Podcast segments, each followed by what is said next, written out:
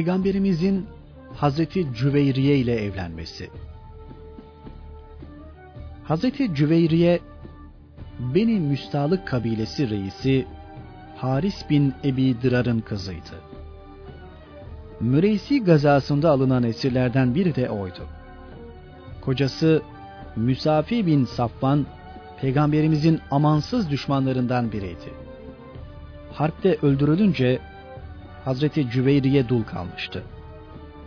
Esirler mücahitler arasında bölüştürüldüğü zaman Hazreti Cüveyriye Sabit bin Kays'la amcası oğlunun hissesine düşmüştü. Hazreti Cüveyriye Sabit bin Kays'la anlaşmış, kesişme yapmıştı. Tayin edilen fidyeyi ödediği takdirde hürriyetine kavuşacaktı. Fakat fidye ödeyecek imkanı yoktu.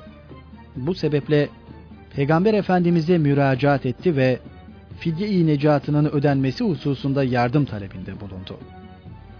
Resul Ekrem Efendimiz ona sana bundan daha hayırlı olan yok mudur diye sordu. Beklenmedik bir soruya muhatap olan Hazreti Cüveyriye birden şaşırdı. Hürriyetine kavuşmaktan, tekrar anne ve babasına, yurduna varmaktan daha hayırlı ne olabilirdi? Bir anlık bir tereddütten sonra, Ya Resulullah, hakkımda yapacağınız bundan daha hayırlı şey nedir? diye sordu. Peygamber Efendimiz, senin fidye-i necatını ödemem ve seni zevceliğe kabul etmemdir buyurdu. Hazreti Cüveyriye bütün bütün şaşırdı. Esaretten kurtulduğu gibi böylesine büyük bir şerefe de nail olacaktı. Bir an kendi alemine daldı. Peygamber Efendimizin yurtlarına varmadan birkaç gün önceki rüyasını hatırladı. Ay Medine'den sanki yürüyüp gömleğine girmiş. Tanıktan sonra yüzünde sevinç alametleri belirdi. Peygamberimizin teklifine cevabı şu oldu. Ya Resulullah, eğer beni bu şerefe nail ederseniz, şüphesiz benim için bundan daha hayırlı bir devlet ve saadet olamaz. Hazreti Cüveyriye'nin babası Haris bin Ebi Dırar da o sırada kızını kurtarmak için yanına develer alarak Medine'ye doğru yola çıkmıştı. Akik Vadisi'ne varınca develerine baktı. Kıyamadığı ikisini vadide iki dağ arasında kuytu bir yere sakladı. Sonra Peygamber Efendimizin huzuruna geldi. Ya Muhammed, kızımı esir almışsınız. Şunlar onun fidye-i necatıdır diye konuştu.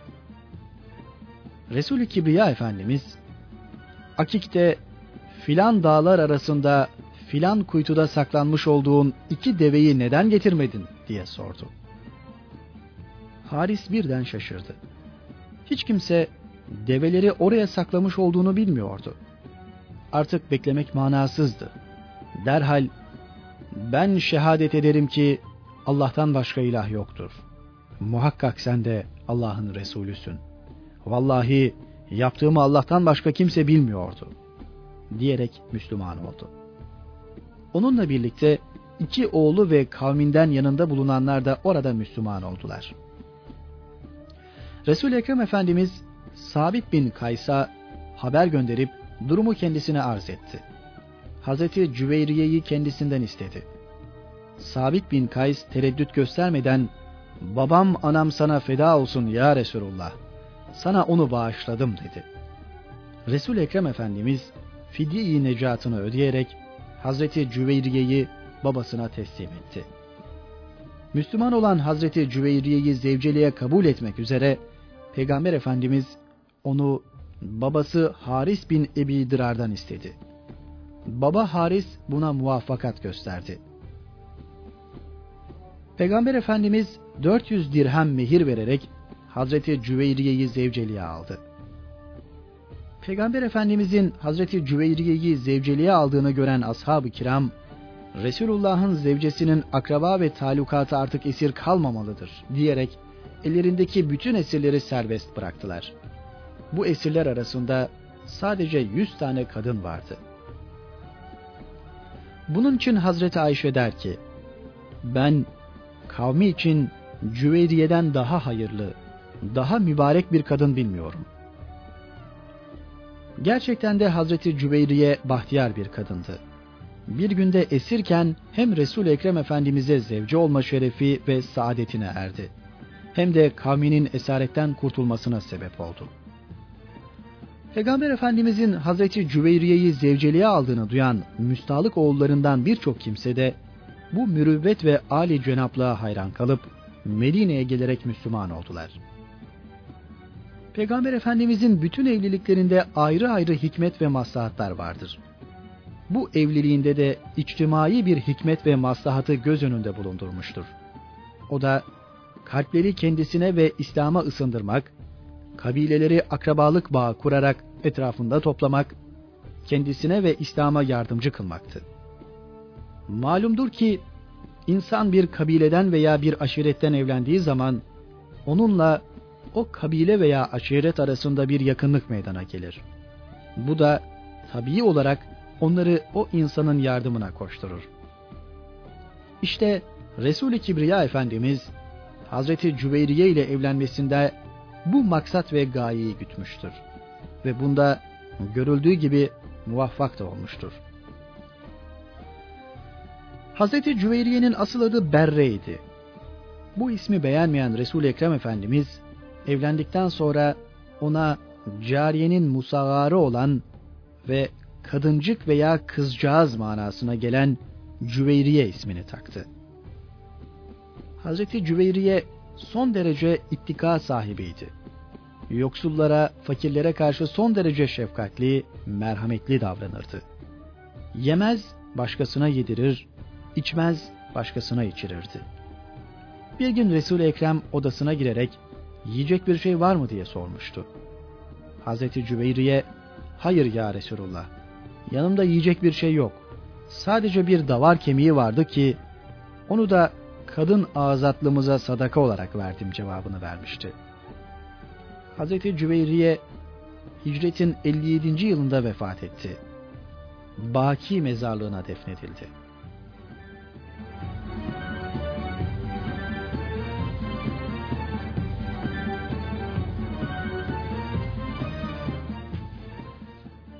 İfk hadisesi Zahiren iman etmiş görünüp hakikatte iman etmemiş münafıklar güruhu her zaman her fırsatta resul Ekrem Efendimiz'i ve ashabını rahatsız etmek gayret ve maksadını taşıyorlardı. Bu maksatlarında muvaffak olmak için de ellerinden gelen her yola başvurmaktan asla çekinmiyorlardı. Öyle ki kainatın efendisinin lekesiz, tertemiz mahrem hayatına dil uzatacak kadar küstah ve adice hareket edebilme cüretini bile gösterebiliyorlardı. İfk hadisesi Hazreti Ayşe validemize münafıkların reisi Abdullah bin Übey tarafından yapılan iftira hadisesidir. Hadise şöyle cereyan etmiştir. Hazreti Ayşe'den öğrendiğimize göre Resulullah herhangi bir sefere çıkacakları zaman ezvacı tahirat arasında Kur'a çeker, Kur'a kime düşerse onu beraberinde götürürdü. Benim müstahlık gazasında ise Kur'a Hazreti Ayşe validemize düşmüştü. Hadisenin bundan sonrasını bizzat Hazreti Ayşe validemiz şöyle anlatmıştır. Resulullah'la beraber sefere çıkmıştım. Bu sefer hicab ayeti inzal buyurulduktan sonraydı. Bunun için ben hevdecin içinde taşınır, konak yerine de yine hevdeç içinde indirildim. Bu surette gittik. Resulullah bu gazasından yani beni müstahlık gazasından dönüyordu. Medine'ye yaklaştığımızda bir konak yerine indi. Gecenin bir bölümünü orada geçirdi. Sonra göç edilmesini emretti. Hareket emri verildiği zaman ben kalkıp ihtiyacımı gidermek için yalnız başıma ordudan ayrılıp gittim. Kazayı hacet ederek dönüp bindiğim devenin yanına geldim. Göğsümü yokladığımda Yemen göz boncuğundan dizilmiş gerdanlığımın kopmuş olduğunu fark ettim. Ki bu gerdanlığı annesi Ümmü Ruman düğün hediyesi olarak takmıştı. Dönüp gerdanlığımı aramaya koyuldum. Fakat onu aramak beni yoldan alıkoymuştu. Ben öyle zannetmiştim ki sefere iştirak etmiş olanlar bir ay bekleseler dahi benim devemi ben Hevdeç'te bulunmadıkça sevk etmezler. Halbuki yolda bana hizmet edenler gelip hevdecimi yüklemişler, bindiğim deveyi de hareket ettirmişlerdi. Onlar beni hevdeç içinde sanıyorlarmış. Çünkü o zaman kadınlar hafifti, iri ve ağır vücutlu değillerdi. Yemek de az yerlerdi.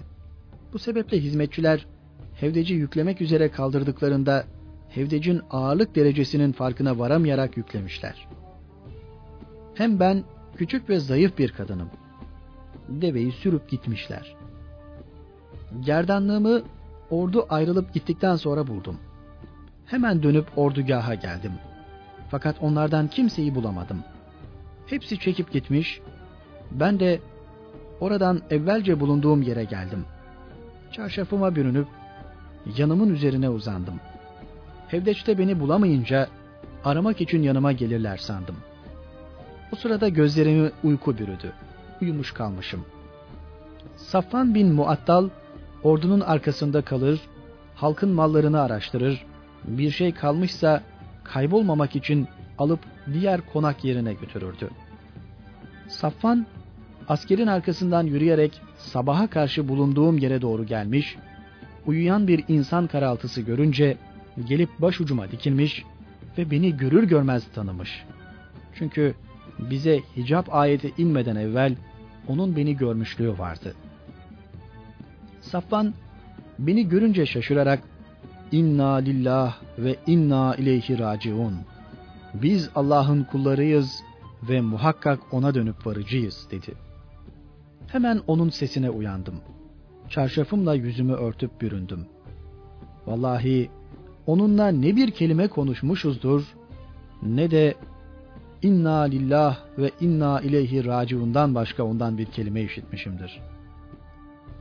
Bundan sonra Safvan devesini ıhtırdı. Beni binsin diye ayağını devesinin ön ayağına bastı. Bin dedi ve kendisi geri çekildi. Ben de hemen kalkıp deveye bindim. Kendisi de devenin başını, yularını çekerek askere yetiştirmek için süratle ilerlemeye başladı. Sabaha kadar askerin arkasından yetişemedik. Nihayet asker konak yerine inip yerleştiği sıradaydı ki Safvan'ın devenin yularını çekerek konak yerine getirdiği görüldü. Safvan bin Muattal Hazreti Ayşe validemizi deve üzerine getirirken münafıkların başı Abdullah bin Übey ile karşılaşmışlardı. Abdullah bin Übey bu kimdir diye sordu. Ayşe'dir dediler. Kavmi arasında itibarı oldukça sarsılan, bütün nazarları menfi şekilde üstüne toplamış bulunan baş münafık, bu masum hadiseyi diline dolamak istedi. Bu meş'um niyetini hemen orada ishar etti. Vallahi ne Ayşe o adamdan dolayı kurtulur, ne de o adam Ayşe'den dolayı kurtulur. Daha bir sürü alçakça laf etti. Ordugah, baş münafık Abdullah bin Übey bin Selül'ün yaptığı iftira ile çalkalandı. Hazreti Ayşe der ki, iftiracılar aleyhimde söylediklerini söylemişler. Ordugah çalkalanmış. Vallahi benim bunların hiçbirinden haberim yoktu. Görüldüğü gibi hadise her türlü şaibeden uzak cereyan etmişti. Hazreti Ayşe validemiz makul ve meşru bir mazeret sebebiyle geride kalmış, bir müddet sonra ordunun geride kalan veya düşen eşyalarını bulup sahiplerine teslim etmek üzere toplamakla vazifeli, gayet saf, temiz kalpli ve sonradan hasur olduğu yani erkekliği bile bulunmadığı anlaşılan Safvan bin Muattal tarafından götürülmüş ve getirilip orduya yetiştirilmiştir. Kur'an-ı Azimüşşan'a göre peygamberler müminlere öz nefislerinden daha üstündür. Ezvacı tahirat da müminlerin anneleri hükmündedir. Resul Ekrem Efendimiz'den sonra bile zevcelerinden herhangi birini nikahlamak kesinlikle yasaklanmıştır. Buna binaen Allah'a ve Resulüne gerçek manada iman etmiş hakiki bir Müslümanın bu kadar kesin ve açık ayetler karşısında Hazreti Resulullah'ın gerek sağlığında ve gerek meleği alaya yükselişlerinden sonra zevcelerinden herhangi birisine değil kötü gözle bakması, hatta böyle bir kötülüğü kalbinden geçirmesi bile tasavvur edilemez. Allah ve Resulüne gerçek manada iman etmiş ve onların emir ve yasaklarına riayet eden gerçek bir mümin ve Müslümanın canından çok sevdiği peygamberinin zevcesini örtüsüne bürünmüş ve yapayalnız uykuya dalmış halde görünce onu hürmet ve saygı içinde deveye bindirip orduya süratle yetiştirmesi kadar tabii ve zaruri ne olabilirdi? İşte gerçek manada bir mümin ve Müslüman olan, hatta erkeklik özelliğinden bile mahrum bulunan Safvan bin Muattal da dininin gereği olan bu vazifeyi yapmıştır. Ne var ki kalplerinde hastalık bulunan, dilleriyle iman etti deyip kalben iman etmemiş bulunan ve işleri güçleri müminleri birbirine düşürmek olan münafıklar, hususan Abdullah bin Übey bin Selül, bunu bir ganimet bilmiş ve diline dolayarak Hazreti Ayşe validemize şen iyice iftirada bulunmuştur. Maksadı üzerine toplanan nazarları dağıtmak, Resul-i Kibriya Efendimizin nazik ruhunu rencide etmek ve Müslümanları birbirine düşürmek, onların birbirine karşı olan itimatlarını sarsmaktı. Münafıkların reisi Abdullah bin Übey'in başlattığı Hasan bin Sabit, Mistah bin Üsase, Hamne binti Cahş ve halktan bazı saf Müslümanların münafıkların tuzağına düşerek etrafa yaydıkları iftira hadisesinden Hazreti Ayşe'nin uzun bir müddet haberi olmamıştı. Bu hususu Hazreti Ayşe şöyle anlatır. Medine'ye gelince ben çok geçmeden ağır bir hastalığa tutuldum. Bir ay çektim. Meğer bu esnada halk arasında ashabı ifkin iftiraları dolaşıyormuş. Bense onlardan bütünüyle habersizdim. Aleyhimde iftiraları Resulullah'la annem ve babam da duymuşlar. Fakat bana hiçbir şeyden bahsetmiyorlardı. Yalnız hastalığımda beni şüphelendiren bir husus vardı. Nebi'den daha önce hastalığım zamanında görmüş olduğum lütuf ve şefkati bu hastalığım esnasında görmüyordum. Ve adımı bile zikretmeden hastanız nasıl diyor ve bununla iktifa ediyordu. Benim iftiracıların uydurduklarından hiç haberim yoktu. Söylenenleri Hazreti Resulullah, Hazreti Ebu Bekir ve Hazreti Ayşe'nin anneleri duymuş olmasına rağmen Hazreti Ayşe'ye bir şeyden bahsetmiyorlardı. Ancak az önce zikrettiğimiz şekilde Hazreti Resulullah'ın kendisine karşı tavrından Hazreti Ayşe endişe duyuyor ve üzülüyordu. Fakat bunun sebebinden haberi yoktu. Hazreti Ayşe iftirayı kimden ve nasıl öğrendiğini de şöyle anlatır. Aradan 20 küsur kadar gece geçmişti. Hastalığımı atlatmış, nekahat devresine girmiştim. Bizler o zaman Arap olmayanların evleri yanında edindikleri şu helaları kokusundan tiksindiğimiz için evlerimizin yanında bulundurmaz, Medine'nin kırlarına çıkardık. Kadınlar her gece oraya ihtiyaçlarını gidermek için çıkarlardı. Ben yine bir gece Mistah bin Üsasi'nin annesiyle hacet giderme yerimiz olan Menası tarafına çıkmıştım. Mistah'ın annesi çarşafına takılarak düşünce Mistah yüzünün üzerine düşsün, kahrolsun diyerek oğluna bir dua etti. Ben, ey ana, ne diye oğluna beddua ediyorsun dedim. Sustu cevap vermedi. İkinci kere ayağa dolaşıp düştü. Yine Mıstah yüzünün üzerine düşsün kahrolsun dedi. Ben ey ana ne diye oğluna beddua ediyorsun dedim. Yine susup cevap vermedi. Üçüncü kere düştü. Yine Mıstah yüzünün üzerine düşsün diye beddua etti.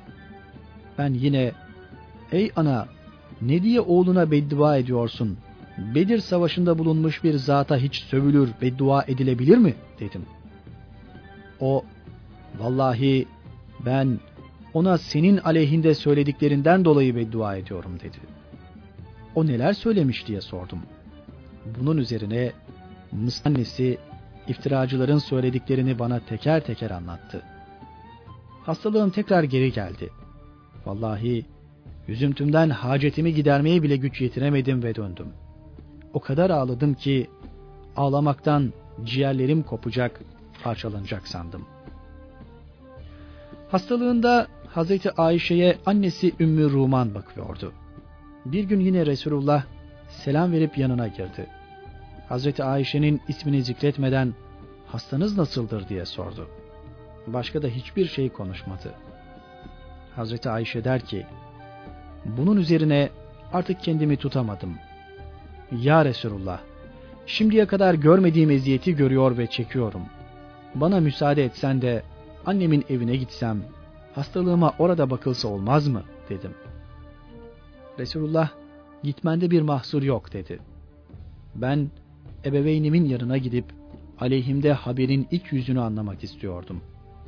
Resulullah, yanıma bir hizmetçi katıp, beni babamın evine gönderdi. Annem, kızcağızım, sen niçin geldin diye sordu. Anneciğim dedim. Halk benim aleyhimde neler söyleyip duruyormuş da siz bana hiçbir şey sızdırmadınız.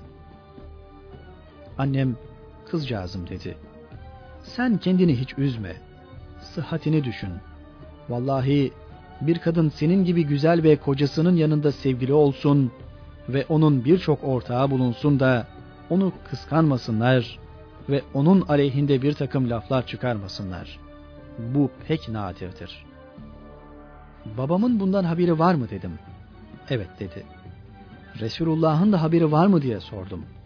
Evet dedi. Kendimi tutamadım, ağladım. Babam damda Kur'an okuyordu. Sesimi duyunca indi. Anneme nedir bu hal diye sordu. Annem aleyhindeki dedikodulardan haberi olmuş dedi. Babamın da gözleri yaşla doldu. O gece sabaha kadar hep ağlayıp durdum. Resul-i Ekrem Efendimiz Hazreti Ayşe aleyhinde yapılan iftiranın etrafta konuşulduğu günlerde vakitlerinin çoğunu evinde geçiriyor, dışarıya pek çıkmıyordu. Konuyla ilgili vahyin gelmesi gecikince ashabıyla konuştu, onların fikirlerini aldı. Hazreti Ömer, Ya Resulullah, haşa bu büyük bir bühtan ve iftiradır. Kat'i biliyorum ki bu münafıkların yalanıdır. Allah Teala bedeninize sinek kondurmaktan sizi koruyor. Bedenini böyle pisliklere konan sineklerden bile muhafaza eden, onları bedenine yaklaştırmayan Allah, nasıl olur da aileni böyle kötülüklere bulaşmaktan korumaz diye fikrini beyan etti. Hazreti Osman ise görüşünü şöyle açıkladı.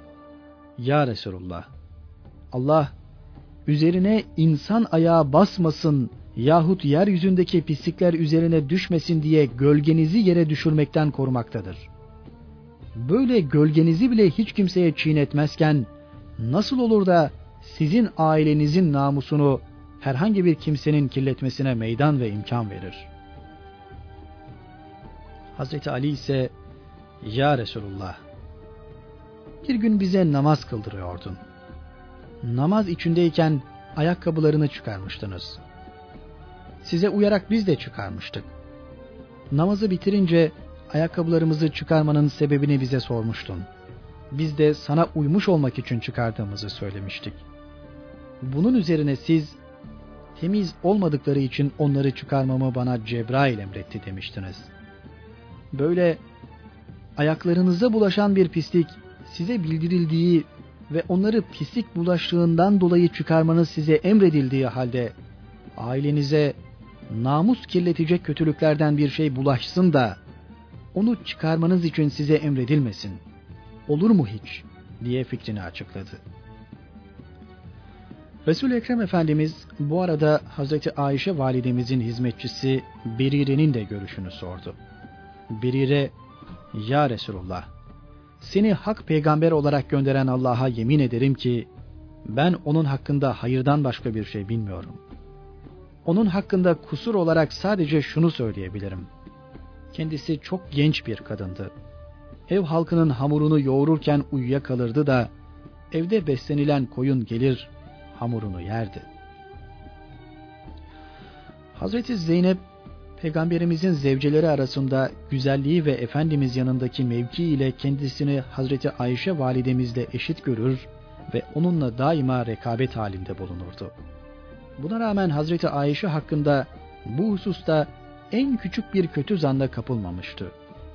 Resulullah bu hususta onun görüşünü de sorunca şu cevabı verdi. Ya Resulullah, ben işitmediğimi işittim demekten kulağımı, görmediğimi gördüm demekten gözümü korurum. Vallahi ben onun hakkında hayırdan başka hiçbir şey bilmiyorum. Aslında Resul Ekrem Efendimiz zevcesi Hazreti Ayşe'nin böyle bir isnattan uzak olduğunu çok iyi biliyordu. Ancak böylesine haince ve sinsice planlı bir iftiranın halk arasında yayılması kendisini son derece üzmüştü. Bu Hazreti Ayşe'ye karşı ister istemez tavrını değiştirmesine sebep olmuştu. Nitekim mescitte irad ettiği hutbede bunu açıkça ifade ediyordu. Ey Müslümanlar cemaati! Ailem aleyhindeki iftirasıyla beni üzüntüye düşüren bir şahsa karşı bana kim yardım eder? Halbuki vallahi ben ailem hakkında hayırdan başka bir şey bilmiyorum. Onlar, iftiracılar öyle bir adamın ismini de ileri sürdüler ki ben onun hakkında da hayırdan başka bir şey bilmiyorum. Hazreti Ayşe'ye iftira edilişin üzerinden bir ay gibi uzun bir müddet geçmiş olmasına rağmen Resulullah'a bu hususta herhangi bir vahiy inmedi. Mescitte ashabına irad ettiği hitabesinden birkaç gün sonra Hazreti Ebu Bekir'in evine vardı. Selam verdikten sonra Hazreti Ayşe'nin yanına oturdu ve ''Ey Ayşe, hakkında bana şöyle şöyle sözler erişti. Eğer sen bu isnatlardan uzaksan, yakında Allah seni onlardan beri ve uzak olduğunu açıklar. Yok, eğer böyle bir günaha yaklaştınsa, Allah'tan af dile ve ona tevbe et. Çünkü kul günahını itiraf ve sonra da tevbe edince Allah da ona af ve muamele buyurur. Hazreti Ayşe o andaki durumunu da şöyle anlatır. Resulullah sözlerini bitirince gözümün yaşı kesildi. Öyle ki gözyaşından bir tek damla bulamıyordum. Hemen babama dönüp Resulullah'a bu hususta benden taraf cevap ver dedim.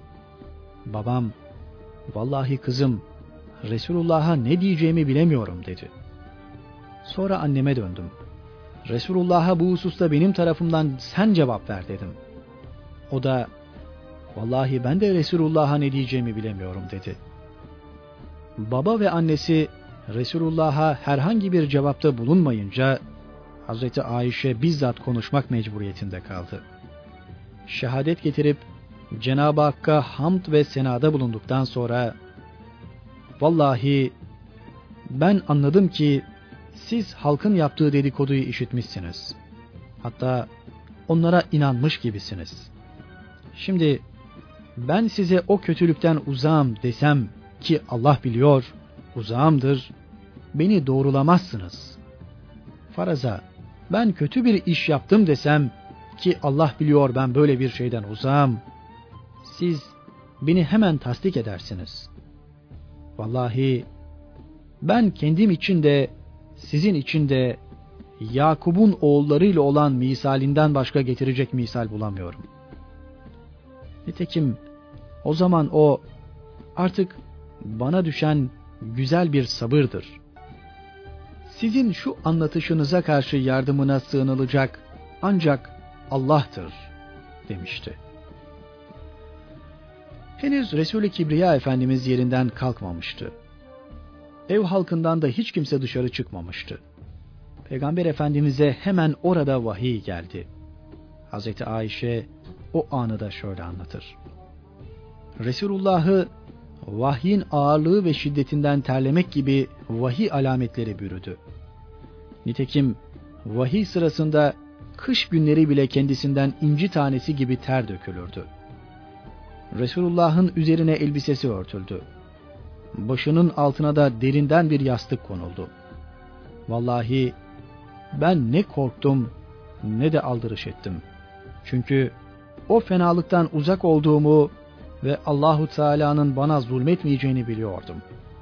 Annemle babamınsa halkın ağzında dolaşan dedikodular Allah tarafından doğrulanacak diye korkularından ödleri kopuyor, cansız düşüvereceklerini sanıyordum.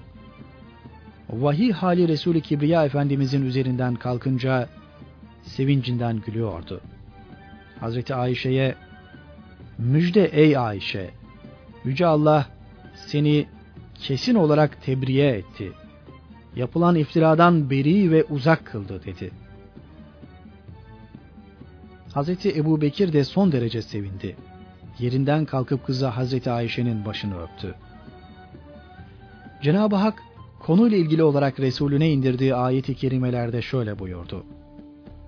O uydurma haberi getirenler içinizden mahdut bir zümredir. Onu siz kendiniz için bir kötülük sanmayın. Bilakis sizin için bir hayırdır. Onlardan herkese kazandığı günah nispetinde ceza vardır. Onlardan günahın büyüğünü yüklenen o adama da pek büyük bir azap vardır. Onu iftirayı işittiğiniz vakit erkek müminlerle kadın müminler kendi vicdanları önünde iyi bir zanda bulunup da bu apaçık bir iftiradır demeleri lazım değil miydi? Buna karşı dört şahit getirmeli değil miydiler? Madem ki bu şahitleri getiremediler, o halde onlar Allah katında yalancıların ta kendileridir. Eğer dünyada ve ahirette Allah'ın ihsan ve rahmeti üzerinizde olmasaydı, o daldığınız dedikodu sebebiyle size muhakkak büyük bir azap çarpardı. O zaman siz o iftirayı dillerinizle birbirinizde yetiştiriyordunuz. Hakkında hiçbir bilginiz olmayan şeyi ağızlarınızla söylüyor ve bunu kolay, günah olmayan şey sanıyordunuz. Halbuki onun günahı Allah katında büyüktür. Onu iftirayı duyduğunuz zaman bunu söylemek bize yakışmaz. Haşa bu büyük bir iftiradır demeniz lazım değil miydi? Eğer siz gerçekten iman eden kimselerseniz böyle bir şeye ebediyen bir daha dönmenizi Allah size yasaklıyor. Allah size ayetlerini açık açık bildiriyor. Allah her şeyi hakkıyla bilendir, tam bir hüküm ve hikmet sahibidir. Müminler içinde kötü sözlerin yayılıp duyulmasını arzu edenler yok mu? Dünyada da ahirette de onlar için acıklı bir azap vardır. Onlar kötülüğü yaymak isteyenleri Allah bilir, siz bilmezsiniz. Ya üzerinizde Allah'ın fazl ve rahmeti olmasaydı, ya hakikat Allah çok esirgeyici, çok merhametli olmasaydı, haliniz nice olurdu. Nur suresi 11 ila 20. ayetler. Böylece Cenab-ı Hak vahiy ile Hazreti Ayşe hakkında söylenenlerin bir iftiradan ibaret olduğunu haber vererek hem Resulünün temiz ruhunu ve pak vicdanını üzüntüden kurtardı, hem Hazreti Ebu Bekir'in şahsiyetinin küçük düşürülmesine müsaade etmedi. Hem de Müslümanlar arasında zuhur eden fitne ve fesadın büyümesine fırsat vermedi.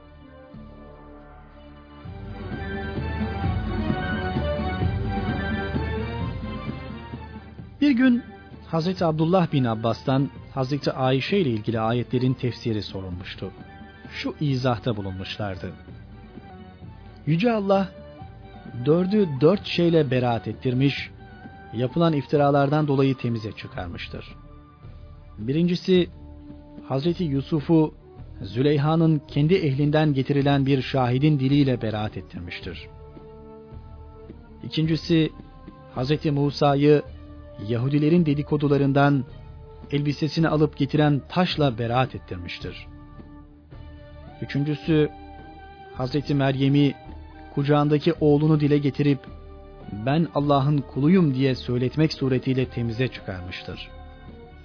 Dördüncüsü Hazreti Ayşe'yi ise Yüce Allah kıyamete kadar baki kalacak olan icazkar kitabı Kur'an'daki o azametli ayetlerle beraat ettirmiştir ki bu derece belagatlı temize çıkarmanın benzeri görülmemiştir.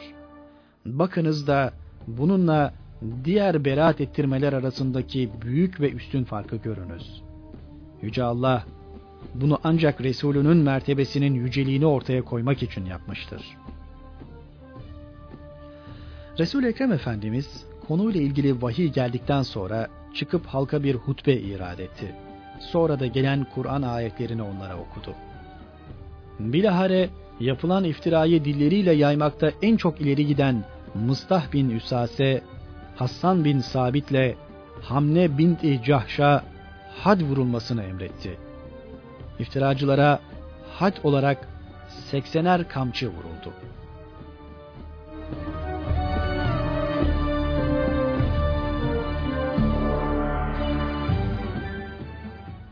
Hendek Muharebesi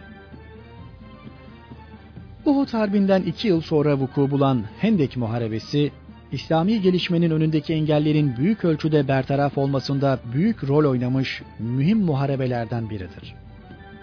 Düşman saldırısını kolayca önlemek maksadıyla Resul-i Ekrem'in emriyle Medine etrafında hendekler kazılması sebebiyle Hendek Savaşı adını alan bu muharebenin bir diğer adı da Ahzap'tır. Bu adı Kureyş müşrikleriyle birlikte Yahudiler, Gatafanlar ve daha birçok Arap kabilelerinin ve topluluğunun Medine üzerine yürümek için bir araya gelmiş olmalarından dolayı almıştır. Hatırlanacağı gibi Resul Ekrem Efendimiz Yahudi kabilelerinden biri olan Beni Nadir'i Medine'den sürmüştü. Onlar da kuzeye giderek Hayber, Şam ve Vadil Kurra gibi mühim yerlere yerleşmişlerdi. Bunlar Medine'den kovulmuş olmanın acısını gittikleri yerlerde peygamberimiz ve İslamiyet aleyhinde menfi propaganda ve tahriklerde bulunmak, civar halkını Müslümanlar aleyhinde kışkırtmak suretiyle dindirmeye çalışıyorlardı. Beni Nadir Yahudilerinin kışkırtmaları, teşvikleri ve öncülük etmeleriyle meydana gelmesine sebep oldukları hadiselerden biri de işte bu Hendek Muharebesidir. Medine üzerine topluca yürüyüp Hz. Resulullah ve Müslümanların vücudunu ortadan kaldırmak menhus fikrini bu Yahudiler ortaya attılar. Zaten Kureyş müşrikleri de böyle bir şeyi her zaman düşünüyor ve böyle bir teşebbüse her zaman hazır bulunuyorlardı. Zira onlar Uhud Savaşı'ndan galip çıkmalarına rağmen İslami gelişmeyi durduramadıklarının, Müslümanların gittikçe çoğalmasına engel olamadıklarının ve Resul-i Ekrem Efendimizin nüfus sahasının genişlemesine mani olamadıklarının çok iyi farkındaydılar. Ticaret kervanlarına hemen hemen bütün yollar kapanmış durumdaydı. İktisadi yönden kendilerini yok olmakla karşı karşıya getirecek bu duruma seyirci kalmak istemiyorlardı. Rahat hareket edebilmeleri için de Medine'deki İslam devletinin nüfuzunu kırmak arzu ve emelini taşıyorlardı. Medine üzerine birlikte yürüyüp Hz. Resulullah'ın bayraktarlığını yaptığı iman ve İslam hareketini yerinde boğma teklifi, daha evvel belirttiğimiz gibi Beni Nadir Yahudilerinin liderleri durumunda olanlardan geldi. Müşriklerin lideri Ebu Süfyan, siz bu işte samimi misiniz diye sordu. Dessas Yahudiler, evet dediler. Biz Muhammed'le çarpışma hususunda sizinle anlaşalım diye geldik. Ebu Süfyan bundan memnun oldu. Öyleyse hoş geldiniz, safa geldiniz. Muhammed'e düşmanlıkta bize yardımcı olanlar yanımızda en sevgili, en makbul kimselerdir. Sonra da samimiyetlerini ölçme babında şu teklifte bulundu. Ama siz bizim ilahlarımıza tapmadıkça size pek güvenemeyeceğiz. Menhus gayeleri uğrunda her türlü aşağılığı işleyen Yahudi heyeti derhal putlar önünde secde yapardılar. Böylece Medine üzerine yürüyüp Hz. Muhammed'in bayraktarlığını yaptığı iman ve İslam hareketini yerinde boğma kararında birleşip anlaştılar. Mekke'ye gelen heyet Yahudi alimlerinden müteşekkildi. Müşrikler hazır ayağa gelmişken onlardan bir hususu da öğrenmek istiyorlardı. Kendi aralarında gelenler bilgi sahipleri ve ehli kitaptırlar. Biz mi yoksa Muhammed mi daha doğru yoldadır? Bunu kendilerine bir soralım diye konuştular. Bunun üzerine Ebu Süfyan onlara Ey Yahudi cemaati! Sizler kendilerine ilk semavi kitap inmiş ilim ehli kimselersiniz. Muhammed'le anlaşamadığımız meseleyi açıklığa kavuşturunuz. Bizim yolumuz mu, onun dini mi daha hayırlıdır? Aleyhlerinde olan hakkı gizlemeyi meslek edinen Yahudiler, Allah için söylenecekse siz hakka ondan daha yakınsınız demekte tereddüt göstermediler. Bu sözler haliyle müşrikleri fazlasıyla sevindirdi. Derhal bu kararlarının tahakkuku için hazırlanmaya başladılar. Yahudilerin müşriklere söyledikleri gerçek dışı beyanlardı. Hakkı bile bile gizliyorlardı. Bunun üzerine inen ayet-i kerimelerde mealen şöyle buyuruldu. Bakmadın mı şu kendilerine kitaptan biraz nasip verilenlere? Kendileri haça, şeytana inanıyorlar. Diğer küfredenler için de bunlar iman edenlerden daha doğru bir yoldadır diyorlar. Bunlar Allah'ın kendilerine lanet ettiği kimselerdir. Allah kime lanet ederse artık ona hakiki hiçbir yardımcı bulamazsın. İşte onlardan kimi ona Muhammed'e iman etti. Kimi de ondan yüz çevirdi. Çılgın bir ateş olarak cehennem yeter bunlara. Nisa suresi 51, 52 ve 55. ayetler. Beni Nadir Yahudileri Mekkeli müşriklerden beraber hareket etmek üzere kesin söz aldıktan sonra Gatafanlara da Hayber'in bir yıllık hurma mahsulünü kendilerine vermek şartıyla anlaştılar. Ayrıca civarda bulunan diğer Arap kabilelerine de propagandacılarını gönderdiler. Onları da Medine üzerlerine yürümek için ayaklandırdılar. Bu arada harpte başrol oynayacak olan Mekkeli müşrikler de Arap kabilelerinden bazı ve iştirak için kiraladılar.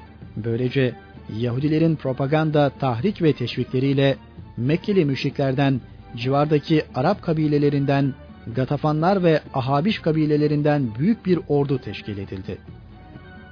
Her zaman olduğu gibi hedef ve gaye tekti. Medine üzerine yürüyüp Peygamber Efendimizin vücudunu ortadan kaldırmak ve Müslümanları yok etmek. Adı geçen kabileler bu menfur gaye ve hedef etrafında Hazreti Resulullah'a ve İslamiyet'e düşmanlık derecelerine göre toplanmışlardı. Kureyş müşriklerinin sayısı Ahabiş ve onlara katılan kabilelerle birlikte 4000'di. Yahudilerin teşvik ve kışkırtmalarıyla bir araya gelenlerin sayısı ise 6000'di. Böylece düşman ordusunun sayısı 10 bini buluyordu. Müşrik ordusuna Ebu Süfyan bin Harp komuta etmekteydi. Orduda 300 at, 100 deve vardı. Bunlar dışında diğer kabilelerden meydana gelen 6000 kişilik kalabalığın at ve deve sayısı kesin bilinmemektedir. Bütün küfür birlikleri birleşince komuta yine Ebu Süfyan'a kaldı. Huza kabilesi eskiden beri Resul-i Ekrem Efendimizle dost geçinen bir kabileydi. Bu dostluğun başlangıcını Abdülmuttalip'e olan anlaşma ve ittifakları teşkil ediyordu.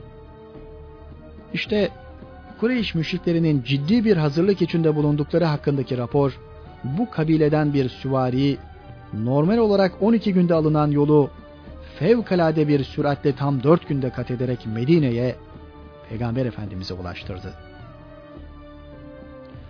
Haberi alan Peygamber Efendimiz vakit geçirmeden derhal ashab-ı kiramı toplayarak kendileriyle istişare etti. Resul-i Ekrem Medine dışında düşmanla çarpışalım mı yoksa Medine'de kalarak müdafaa savaşı mı yapalım diye sordu. Görüşmeye sunulan bu teklifle ilgili muhtelif fikirler sergilendi. Bu arada Selman-ı Farisi Ya Resulullah biz Fars toprağında düşman süvarilerinin baskınlarından korktuğumuz zamanlarda etrafımızı hendeklerle çevirip savunurduk diye konuştu. Teklif hem Resulullah hem sahabiler tarafından makul karşılandı ve ittifakla şu karar alındı. Medine'de kalınacak ve şehrin etrafında hendekler kazılmak suretiyle düşman saldırılarına karşı konulacak, böylece muhasarada kalmak, açık arazide vuruşmaya tercih edildi. Peygamber Efendimizin böyle bir taktiği tercih etmesi altında harpte az insanın öldürülmesi, az kan akıtılması gibi mühim bir gaye de yatıyordu. Aslında bu resul Ekrem Efendimizin bütün harplerde gözden uzak tutmadığı bir prensipti. İttifakla şehrin dahilden müdafasına karar verilince Hendek kazı işine resul Ekrem Efendimizin emir ve tavsiyeleri üzerine derhal başlandı. Peygamber Efendimiz nerelerin kimler tarafından kazılacağını bizzat tayin ve tespit etti. Şehrin güneyinde oldukça sık bahçeler vardı. Düşmanın buradan geçebilme ihtimali çok zayıftı. Geçmeyi göze alsa dahi yayılarak değil de birer kol halinde geçmeye mecbur olacağından durdurulması ve bozguna uğratılması için küçük bir askeri müfreze bile kafi gelirdi. Doğu istikametinde ise Peygamber Efendimizle anlaşma halinde bulunan Beni Kurayza ve diğer Yahudiler ikamet ediyorlardı. Bu sebeple Hendek kazı işi tamamen açık arazi olan şehrin kuzey tarafında yapılıyordu. Yapılan tespitler bunu gerektiriyordu. Bütün Müslümanlar hatta az çok eli iş tutabilecek çocuklar bile canla başla hendek kazı işini sürdürüyorlardı. Kazı işine bizzat Resulü Kibriya Efendimiz de katılıyor, bir an evvel tamamlanması için Müslümanların şevk ve gayretlerini her zaman canlı tutuyordu. Gönüllü Müslümanlar bütün gün çalışıyorlar, geceyi geçirmek içinse evlerine dönüyorlardı. Buna karşılık Resul-i Ekrem Efendimiz bir tepecik üzerinde kurduğu çadırında gece gündüz kalıyordu. Hem çalışmalara bizzat katılıyor, hem de çalışanlara nezaret ediyor ve mürakabesini sürdürüyordu. Kainatın efendisi toza toprağa, sıcağa, açılığa aldırmadan yaptığı çalışmalarında zaman zaman Müslümanların ''Ya Resulullah, bizim çalışmamız yeter, sen ne olur çalışma da istirahat buyur'' tekliflerine muhatap oluyordu. Ancak Efendimiz ben de çalışarak bu sevaba ortak olmak istiyorum cevabını vererek gayret ve sevaba nailiyet arzusunu dile getiriyordu. Zaman zaman da kazı ve zembille toprak taşıma esnasında Abdullah bin Revaha'nın Allah'ım sen bize doğru yolu göstermemiş olsaydın biz ne sadaka verebilir ne de namaz kılabilirdik. Üzerimize yürüyen kafirler bizim çekindiğimiz fitne ve fesadı yapmak istedikleri ve bizimle karşılaştıkları zaman sen kalplerimize sabır ve sekinet indir. Ayaklarımıza sebat ver. Mealindeki kıtaları terennüm ediyordu. Haliyle bu gönüllü mücahitlerin gayretlerini arttırıyordu. Müslümanlar bütün gün durmadan dinlenmeden kazı işine devam ediyorlardı. Resul-i Ekrem onların bu hallerine şefkat ve merhametle bakıyor ve Allah'ım ahiret hayatından başka talep edilecek baki bir hayat yoktur. Sen ensar ve muhacirlere mağfiret eyle diye dua ediyordu. Çalışan Müslümanlar da Hazreti Resulullah'ın bu samimi duasına şu içli mukabelede bulunuyorlardı. Hayatta olduğumuz müddetçe Allah yolunda cihad etmek üzere Muhammed'e biat etmiş kimseleriz kazı işi devam ediyordu. Bir ara sahabiler sert bir kayayla karşı karşıya geldiler. Onu parçalamaya uğraşırken balyoz, kazma, kürek gibi bir sürü aletleri kırıldı. Yine de onu parçalamaya muvaffak olamadılar. Durumu kıldan dokunmuş çadırın içinde o sırada dinlenmekte olan Resulullah Efendimiz'e haber verdiler. Ya Resulullah, karşımıza kazı esnasında ak bir kaya çıktı. Onu bir türlü parçalayamadık. Bu husustaki emriniz nedir? Peygamber Efendimiz Selman-ı Farisi'nin balyozunu aldı. Bismillah diyerek kayaya bir darbe indirdi. Kayanın üçte birini yerinden kopardı. Ve Allahu Ekber bana Şam'ın anahtarı verildi. Vallahi ben şu anda Şam'ın kırmızı köşklerini görüyorum buyurdu. Sonra yine Bismillah deyip kayaya balyozu ikinci darbeye indirdi. Kayanın üçte biri daha parçalandı. Yine Allahu Ekber bana Fars'ın anahtarları verildi. Vallahi şu anda ben Kisra'nın Medain şehrini ve onun beyaz köşklerini görüyorum buyurdu. Ondan sonra üçüncü defa yine Bismillah deyip balyozla vurdu. kayanın geri kalan kısmını da yerinden kopardı. Yine Allahu Ekber, bana Yemen'in anahtarları verildi. Vallahi şu anda ben San'a'nın kapılarını görüyorum buyurdu. Resul-i Kibriya Efendimizin haber verdiği bütün fetihler Hazreti Ömer ile Hazreti Osman zamanında bir bir gerçekleşti. Bunları gören Hazreti Ebu Hüreyre Müslümanlara bu fetihler sizin için bir başlangıçtır. Vallahi Allah fethedeceğiniz veya kıyamete kadar fetholunacak şehirlerin hepsinin anahtarlarını önceden Muhammed sallallahu aleyhi ve selleme vermiştir derdi. Hendek kazı işini bir an evvel bitirmek için durmadan dinlenmeden çalışan Müslümanlar doğru dürüst yiyecek bir şeyler de bulamıyorlardı. Zira o yıl Arabistan'da şiddetli bir kıtlık ve kuraklık hüküm sürüyordu. Medine'de de bu kıtlık çemberinin içindeydi. Kazı işi devam ediyordu. Bir gün Hazreti Cabir bin Abdullah evine vararak hanımına Resulullah'ı son derece acıkmış gördüm. Başkası olsaydı bu açlığa dayanamazdı. Evde yiyecek bir şey var mı diye sordu. Hanımı, vallah yanımda şu oğlaktan ve şu bir sağ arpadan başka bir şey yok dedi.